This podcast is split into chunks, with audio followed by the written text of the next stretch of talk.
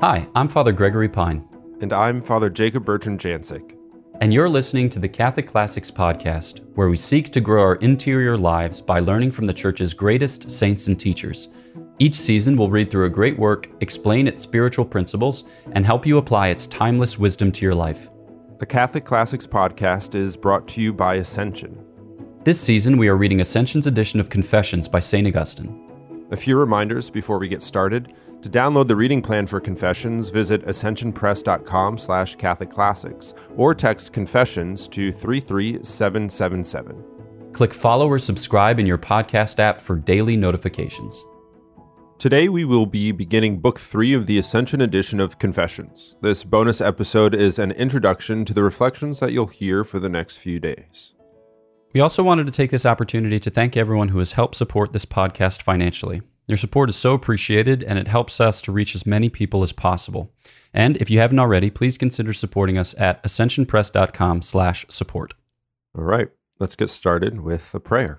In the name of the Father and of the Son and of the Holy Spirit. Amen. Breathe in me, O Holy Spirit, that my thoughts may all be holy. Act in me, O Holy Spirit, that my work too may be holy. Draw my heart, O Holy Spirit, that I love but what is holy. Strengthen me, O Holy Spirit, to defend all that is holy. Guard me then, O Holy Spirit, that I always may be holy. Amen. In the name of the Father, and of the Son, and of the Holy Spirit. Amen. All right, here we are, Book 3.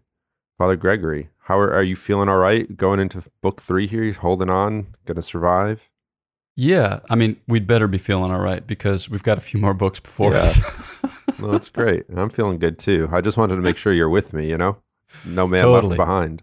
Yeah, thank you. Yeah. All right. So here we are, book three. We've can check off books one and two, and we're cruising along. It's great. And we're cruising along with St. Augustine and his life. So, book three, let's set the stage a little bit, and then we could talk about some of the, the themes, the discussion that we'll have coming in the next few episodes in the next few days. So, here in book three, we cover a couple years or a few years of St. Augustine's life, sort of his late or later teenage years. So it's when he's 16 to 18 years old.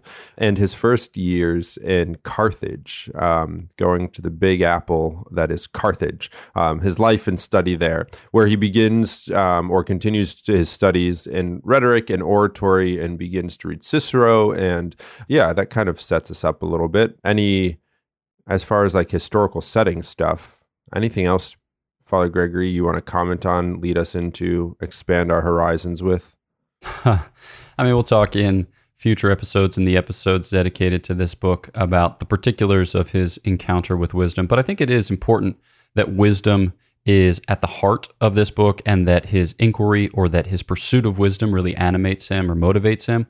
And lest we think that, you know, at this stage of the game, St. Augustine is a perfect pagan, he admits at the outset that he really wanted to see you know Christ or to find Christ in his pursuit of wisdom. So we'll talk about you know there's like the kind of philosophical sense of wisdom, and then there's the theological sense of wisdom. There's the mystical sense of wisdom. At the height of that is the revelation of our Lord Jesus Christ, who is Himself wisdom. But it's like in reading the Hortensius of of Cicero, he wants wisdom, and specifically he wants to find Christ in that wisdom. And then it's you know the lies of the Manichees which speak of a wisdom that resonates more with him, which initially, you know, kind of leads him to join their ranks and leads him away from the true faith. So, this idea that he himself is a true philosopher, a true lover of wisdom, is very central to the movement of this book.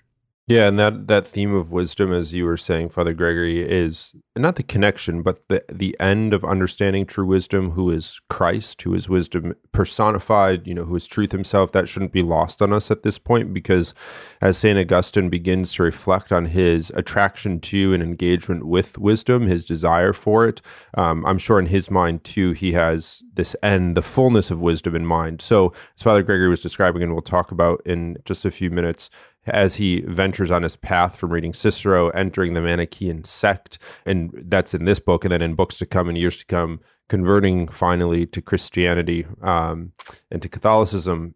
There's this sort of uh, what we can we can begin to follow the path that wisdom guides Saint Augustine on that he, that takes Saint Augustine towards Christ. So as we're reading these chapters together and as St. Augustine begins to talk about his desire for and engagement with wisdom, keep that in mind that it's not just study, it's not just knowledge, but his references here are to wisdom, capital W, in the sense of of Christ ultimately. So he gets there eventually, not yet in book three, but it's good to keep here at I guess before us. I guess maybe we should say a word too because Saint Augustine reflects on it himself.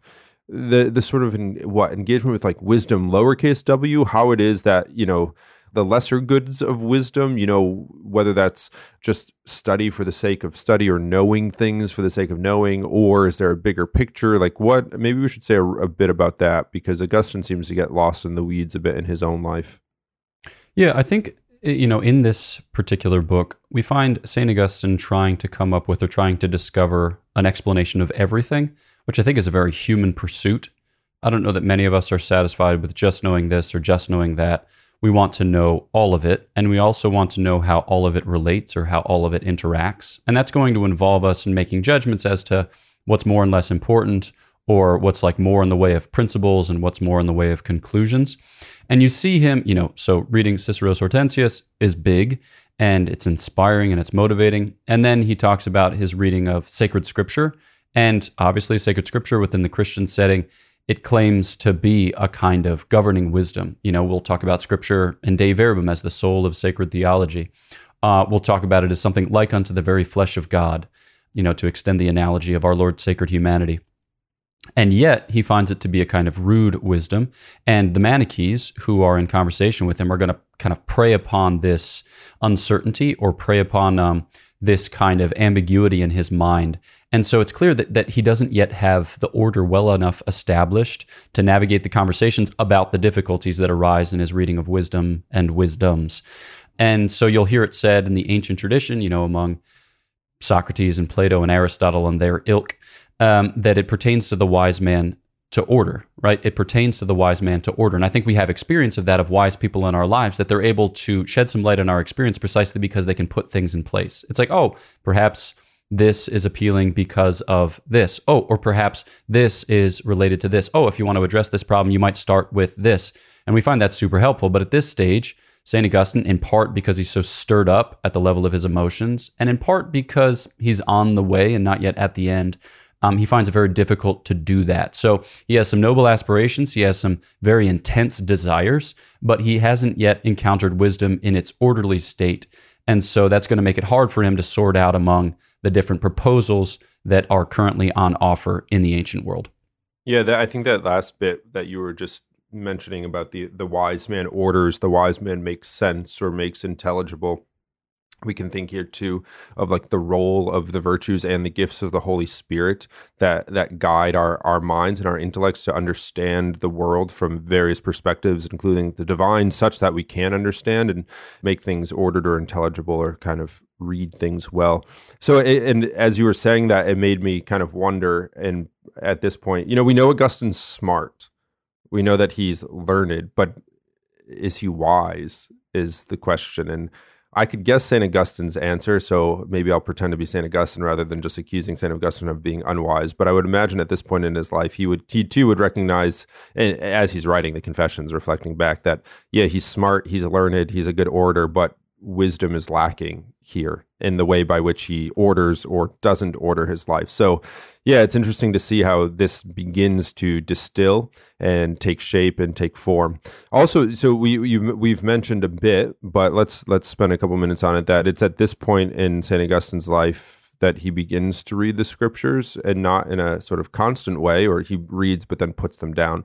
Um, we know that eh, as you might remember from going over things in book one that st augustine was catechized a bit as a young boy. St monica of course is a catholic and there was that sort of passing opportunity or chance when he might have been baptized when he was sick but wasn't because he recovered.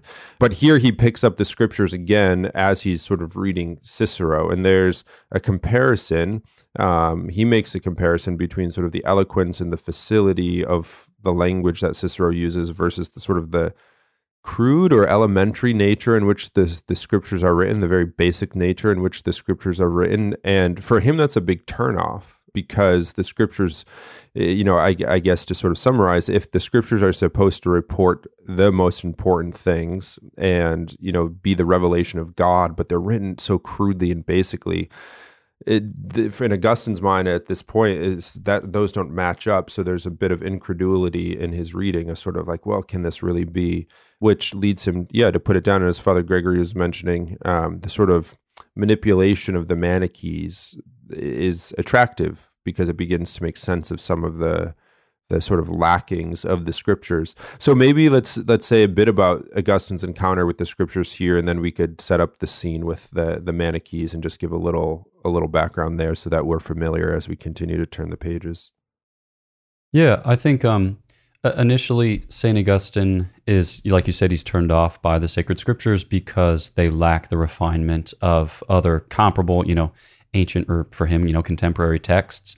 And he's going to mature in his understanding, specifically when he hears the preaching of St. Ambrose, and we'll make reference to that uh, in coming books as he comes to appreciate that the literal sense is a little more fine grained and textured, and that the spiritual senses, which take their point of departure from the literal sense, are very profound, in fact, and that the sacred scriptures have a capacity to accommodate, you know, even the most simple of persons and even the most, you know, kind of uh, grand of persons or even the most wise of persons. So it's deep water, and you cannot sound the depths of that deep water and hit bottom because, I mean, because it's informed by or infused with the very wisdom of God, which wisdom, uh, you know, we're never going to exhaust.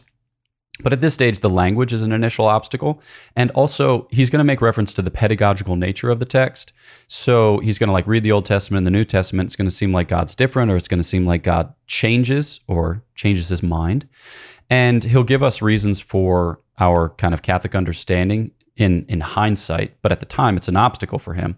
And so these these various analogies or allusions that he's going to use in these passages might seem a little bit complicated, but the basic idea is that you know you can provide for change without yourself changing, right? Or you can provide for differentiation in your interaction with different people without yourself being inconstant. So you might, you know, like be a mother with four kids and one might respond better to a kind of um, stern word, whereas the other needs a kind of bottomless compassion in order to be moved along towards the good, towards a kind of maturation. And just because you deal differently with your two kids doesn't mean that you yourself are schizophrenic or of two minds. And so he's he's trying to struggle with the sacred page. At this stage, he doesn't yet have a deep, deep sympathy with it, and so he's going to tend to dismiss it. But I think it's also an occasion for us to reflect on our own engagement with sacred scripture. Like, what is it that turns us off from persevering in a practice of Lectio Divina, and how, you know, with the lights of St. Augustine, can we be more faithful to the sacred page, uh, and can we be more transformed as a result? Great let's say a few words in the minutes that we have left about the Manichees. We'll talk more about them as we get into the particular chapters and the episodes. But um, the Manichees are a sort of Gnostic sect of they're not Christians, but they kind of use Christianity and the scriptures as a basis for their beliefs. Um, some important points about them: they they sort of arose in the third century. So Mani or Mani is is the founder of the sect, hence the name Manichees or Manichaeans, and uh, some of their ideas and stuff kind of floated over from dualist ideas from the east and came, you know, more west and took form here. I mentioned that word dualist. So the Manichees are dualists in the sense that they they believe in a sort of in two kind of worlds we can think of this the the the created physical world that is evil and um, a sort of spiritual world that is good and these two worlds are at odds. So you have these dual realities at odds. And the manichees um, they take as i mentioned some of the scriptural teachings especially with the, the patriarchs in the old testament and sort of understand or make make their teachings or base their teachings off of some of these things uh, that are Christian and Orthodox, but then change them to fit the sort of dualist idea notion of of creation. Um, they do so in ways that obviously are attractive because they were quite popular. And they drew in Augustine, who, as we've just said, is intelligent and, and smart, maybe not wise, but um, draws him in. And Augustine ends up being a Manichee for, for about almost a decade, nine years um, before he converts. So that's just super brief. I don't know, Father Gregory, if you want to tease out some more details perhaps about who they are and, and what they're doing. Yeah, I think there's there's a kind of um, attraction that the Manichee sect holds out to St. Augustine and his contemporaries because, again, it provides an explanation of everything, which seems at first to be neat. But then when you drill down, as we will hear, you know, St. Augustine is going to engage with one of their leading lights, Faustus, in, uh, in a future book. Uh, when you drill down, you find that it's empty. So they prey upon this, um, you know, like the credulity of the believer who uh, realizes that there need be a place for authority claims in his faith because not everything that is is subject to proof by reason. That is to say reason unaided by faith. And so they're going to say all right we're just going to we're just going to set down some basic teachings. But when you drill down on those basic teachings they're just they're just crazy now saint irenaeus of lyon comes before the manichees but his book against heresies is a great early treatment of other gnostic beliefs and he can be very you know derisive or mocking in his treatment of them for precisely this reason, because the type of stuff that they set down as basic or evident is oftentimes very strange and even farcical. And so Augustine, you know, he's intelligent, he's smart, he's looking for a theory of everything. He thinks he finds it in the Manichees, but when he drills down on whether it's the kind of dualistic teaching or some of these Gnostic rites, like their sacramental system, which he'll talk about a little bit in these pages, or, you know, their treating of sacred scripture, their kind of voluntary exclusion of certain texts on the basis of their already preconceived notions, dot, dot, dot, all these things it's going to factor into his ongoing evaluation and eventual dismissal of Manichaeanism.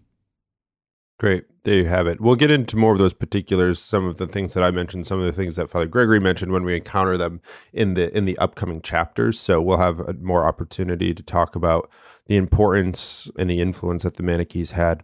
I guess we'll leave you with this one thought. As St. Augustine reads the scriptures and finds them to be simple or crude or elementary, um, Father Gregory made mention of this too, but I think it's worth our reflection on the sort of the reality of the simplicity and accessibility of the Christian vocation of Christ's call to each of us. And we see this at work in Augustine throughout the confessions, but it shouldn't be lost on us as, you know, that when he encounters the scriptures, it's it's sort of there for the taking, our pursuit of holiness. So in your own lives, you know, reflect on that. Look at the ways that our Lord is is drawing you to him and, and how he's working in your lives just as he is and continued and will continue to work in Augustine's life. So we're excited to get into this third book to keep rolling through this season of Catholic Classics with you all. So stay tuned, keep up the reading, keep up the listening. We're doing the same with you. So, know our prayers for you. Please pray for us, and we'll catch you next time on Catholic Classics.